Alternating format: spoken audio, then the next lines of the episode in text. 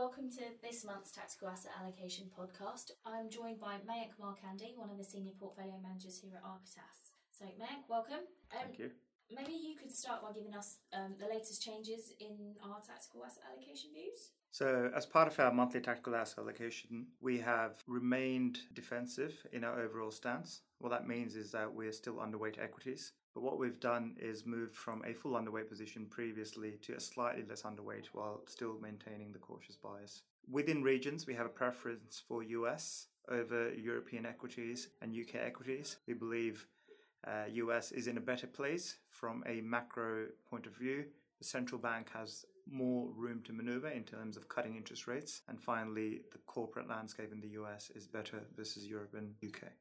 You mentioned that the um, Fed can reduce interest rates a bit further, they've got a bit more room to manoeuvre. Um, the latest Fed meeting that happened last week, what was the outcome? Um, what are our views? What are we thinking going forward? So the outcome was that the Fed cut interest rates by 25 basis points and they stopped quantitative tightening. Um, you know that is in line with what the market expected, but it wasn't overly aggressive in terms of you know reducing interest rates by let's say two cuts, which is which some commentators were, were, were, suggesting. However, since then we've seen trade war issues escalating. That puts the Fed in, in, in a in a sort of precarious position where they may need to actually be perhaps slightly more aggressive in the next move. Um, and Europe, we also had a central bank meeting. Um, what's the what's the view on that? Again with Europe, it was you know very much in line with the expectations. The ECB did not make any cuts, but it did signal pretty clearly that it expects to do further further rate cuts and also further uh, forms of quantitative easing. We've also seen um, the UK market fall quite significantly in the recent weeks. Um, ever since Boris Johnson was introduced. Um, what's what's driving that? Well, with the UK, it's just been it's just been more of the same in terms of you know we are approaching the thirty first October deadline, and you know the new uh, the new leadership for the Conservative Party has been signalling uh, a more sort of tougher stance in terms of negotiation.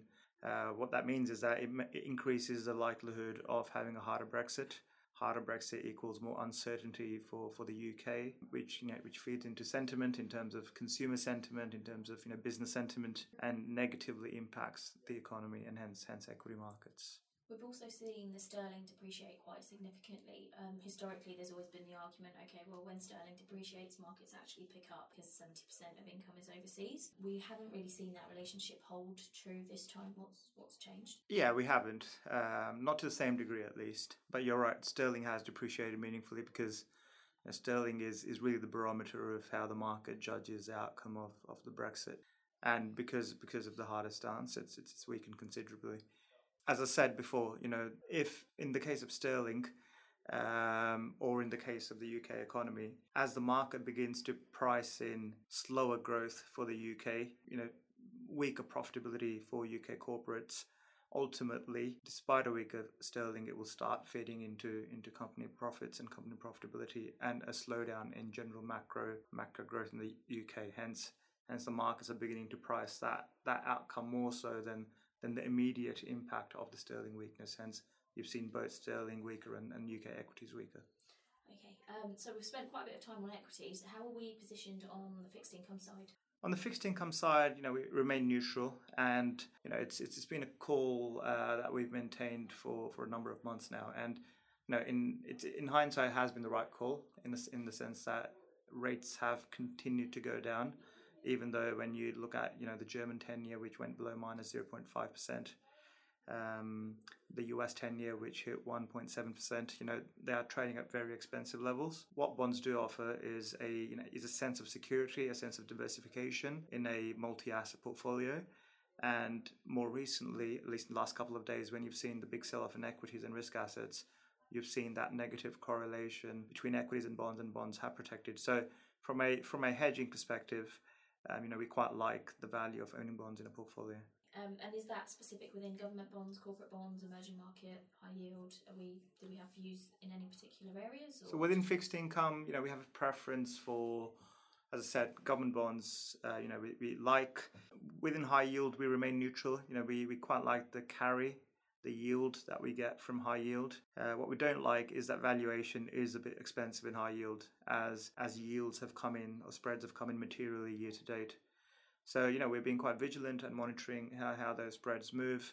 Uh, as well as uh, you know corporate default rates, which have which have quite an impact on, on, on our yield bonds. Okay, so underweight equities, neutral bonds, alternatives.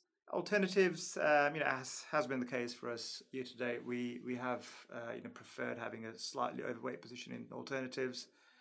Alternatives, again, you know, for, from at least from a diversification point of view, they provide attractive correlation between equities and bonds. Equities and bonds on a standalone basis are both quite expensive, so we quite like owning a sleeve of alternatives, especially those that are negatively correlated to the traditional uh, risk assets. So overall, fair to say we're defensively positioned. Probably a good call in the current climate. Yeah, so we've been we've been defensively positioned since since May really. Uh, we probably jumped the gun a little bit because markets continue to rally in June, but you know, in in in at towards the end of July and and in August, in the last couple of days, we have really seen a retracement back uh, because of risks that we had mentioned and discussed before.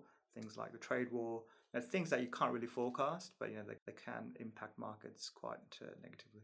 Okay, well, I think on that note, unless you've got anything further to add, um, we will wrap up and we will talk again next month.